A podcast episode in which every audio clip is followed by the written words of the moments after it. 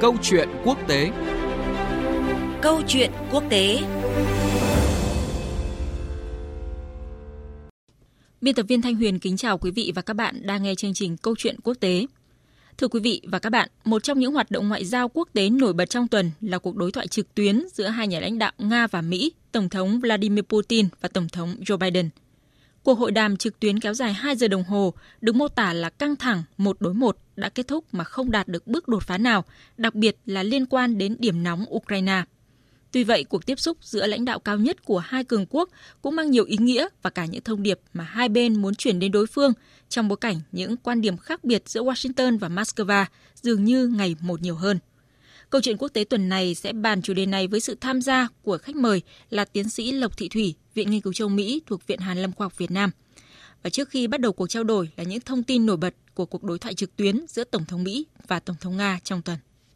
Một trong những kết quả đáng chú ý trong cuộc gặp thượng đỉnh trực tuyến Nga-Mỹ là đề xuất từ phía Nga về việc cùng dỡ bỏ tất cả hạn chế đối với các cơ quan đại diện ngoại giao của nhau ở mỗi nước. Nhất trí, nhóm công tác tiếp tục thảo luận về vấn đề ổn định chiến lược, an ninh mạng cũng như là hợp tác chung về vấn đề hạt nhân Iran.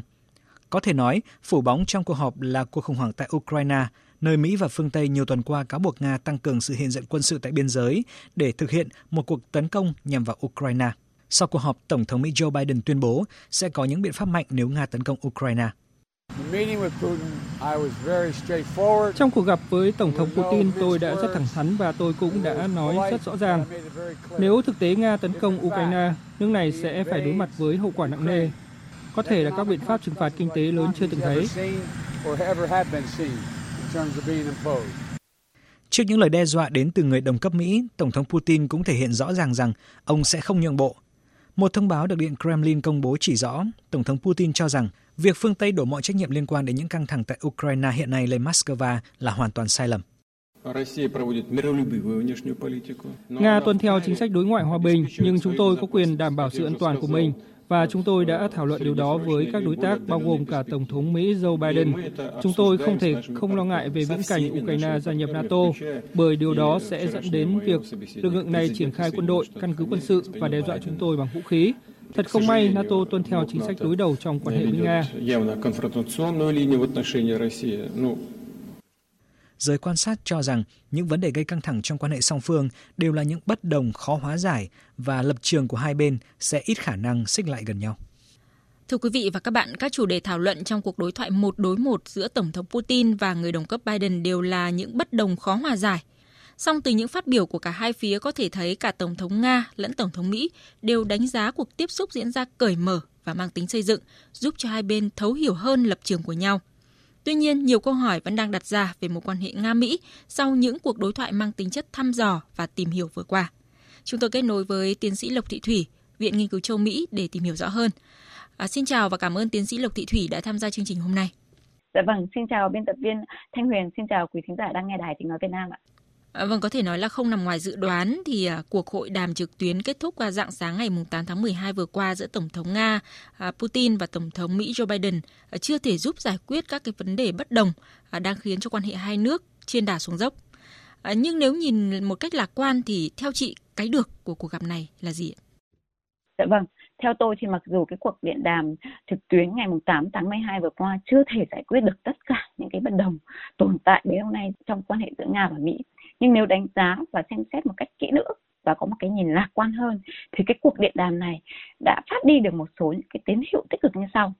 thứ nhất đây được ờ, là lần thứ tư trong năm 2021 lãnh đạo cấp cao hai nước đã có những cái cuộc điện đàm trực tiếp và trực tuyến liên quan đến lợi ích cốt lõi của cả hai bên như vấn đề an ninh hạt nhân, dân chủ nhân quyền, cạnh tranh địa chiến lược. Cái thứ hai nữa là à, hai bên đã tập trung vào một số những cái vấn đề trước đây được coi là nhạy cảm trong quan hệ song phương như vấn đề Ukraine, vấn đề Trung Quốc. Đối với Nga thì cái vấn đề Ukraine có liên quan trực tiếp đến cái vấn đề lãnh thổ chủ quyền quốc gia của nước này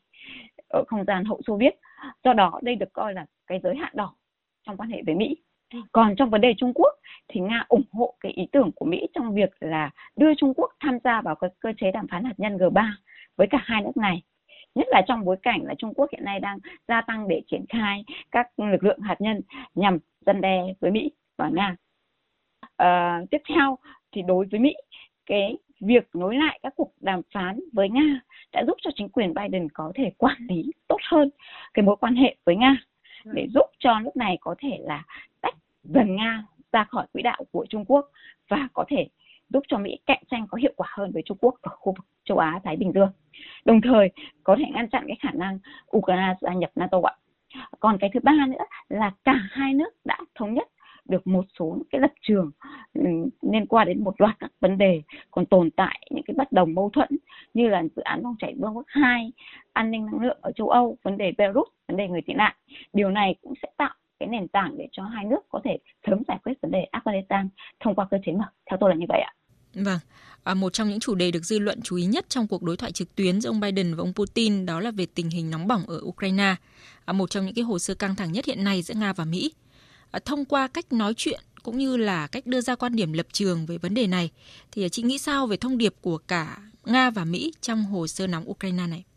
Vâng, như đã phân tích ở trên thì mặc dù giữa Mỹ và Nga đều thống nhất là giữ nguyên trạng cái vấn đề Ukraine, không để cái vấn đề này vượt qua khỏi tầm kiểm soát trong các cuộc điện đàm hay hội đàm song phương giữa lãnh đạo cấp cao hai nước. Tuy nhiên thì trong ngắn, trung và dài hạn thì cái chủ đề Ukraine vẫn tiếp tục được coi là cái chủ đề làm cản trở cái mối quan hệ giữa hai bên. Bởi giữa hai bên vẫn còn có những cái lập trường rất khác nhau trong vấn đề này. Đối với Nga thì Ukraine được coi là cửa ngõ để nước này có thể kết nối châu Âu và thế giới, được coi là hành lang bảo vệ phía Tây về chủ quyền an ninh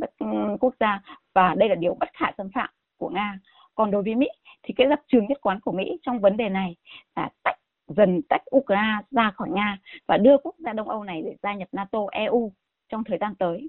Mục tiêu này thì càng trở nên rõ ràng hơn khi Mỹ nhận thấy một thực tế đó là Trung Quốc hiện nay thì đang gia tăng thúc đẩy gia tăng ảnh hưởng mở rộng mở rộng ảnh hưởng ở Ukraine thông qua cái sáng kiến BRI và đang muốn liên minh với Nga để kiềm chế Mỹ ngay tại Ukraine. Tuy nhiên thì nói như vậy cũng không có nghĩa là cái mối quan hệ giữa Mỹ và Nga không thể được giải quyết được trong cái vấn đề Ukraine bởi giữa hai bên vẫn còn một số những cái vấn đề cốt lõi và có thể giải quyết được. Đó là nếu như Mỹ tôn trọng cái nền độc lập của Belarus một đồng minh thân cận của Nga và Nga không sử dụng cái vấn đề an ninh và năng lượng để gây sức ép với các nước đồng minh EU của Mỹ thì có thể giải quyết được cái vấn đề Ukraine. Theo tôi là như vậy. Vâng, à, có thể thấy là từ đầu năm đến nay à, thì cũng là khi mà chính quyền mới ở Mỹ nhậm chức thì lãnh đạo Mỹ và Nga thường xuyên có các cái cuộc trao đổi liên lạc à, bằng các cuộc tiếp xúc trực tiếp ở Geneva, điện đàm và nay là đối thoại trực tuyến. Tuy nhiên hai bên thì vẫn khó thu hẹp được những khác biệt. Điều này đặt ra câu hỏi về tính lâu dài của cơ chế đối thoại này. Chị nhận định ra sao về quan hệ Nga-Mỹ nếu như các cuộc đối thoại không đi đến một sự thống nhất nào? Theo quan điểm của cá nhân tôi thì trong thời gian tới thì quan hệ nga mỹ được dự báo vẫn tiếp tục diễn biến phức tạp như hiện nay. Bất chấp một thực tế là hai bên đã tái khởi động lại một loạt các cái mối quan hệ song phương. Cơ sở để đưa ra cái nhận định này xuất phát từ một thực tế là kể từ năm 1932 khi mà um, Mỹ thiết lập quan hệ ngoại giao với Liên Xô và nay là Nga thì quan hệ giữa hai nước luôn trong tình trạng đối đầu căng thẳng nhiều hơn là hòa dịu và hợp tác bởi ngoài một số những cái lĩnh vực truyền thống như vấn đề an ninh vấn đề chống khủng bố hay là nay là biến đổi khí hậu thì giữa hai bên còn tồn tại rất nhiều những cái bất đồng mâu thuẫn trong các vấn đề chiến lược như vấn đề ừ. dân chủ nhân quyền vấn đề ukraine và vấn đề trung quốc. Điều này càng trở nên rõ ràng hơn khi nga và trung quốc đã xác lập cái cơ chế phòng thủ chung vào ngày vào tháng 11 năm 2021 vừa qua. Còn trong cái vấn đề Ukraine thì lãnh đạo các nước EU cũng mặc dù cũng đã từ chối cái đề đề nghị của Mỹ về việc thiết lập một cái liên minh để kiềm chế Nga tại châu Âu và điều này cũng sẽ giúp cho cái quan hệ Nga Mỹ sẽ khó có thể là thay đổi được trong thời gian tới nhất là khi Mỹ đã tổ chức thành công cái hội nghị thượng đỉnh các nền dân chủ toàn cầu vào ngày mùng 9 mùng 10 tháng 12 vừa qua đấy để kiềm chế Trung Quốc và Nga trong cái vấn đề này ạ. Vâng, xin cảm ơn chị với những phân tích và đánh giá vừa rồi. Thưa quý vị và các bạn, à, dù chưa thể sớm có đột phá hay cải thiện nhanh chóng nhưng rõ ràng, việc Mỹ và Nga vẫn duy trì đối thoại có thể giúp kiểm soát hiệu quả các bất đồng, tránh những sự cố không cần thiết. Một mối quan hệ ổn định không chỉ giúp lãnh đạo hai nước đạt được mục tiêu riêng mà còn được xem là tín hiệu tích cực với an ninh và ổn định thế giới. Đến đây thì chương trình Câu chuyện quốc tế tuần này cũng xin kết thúc. Chương trình do biên tập viên Thanh Huyền biên soạn và thực hiện. Cảm ơn quý vị và các bạn đã chú ý lắng nghe.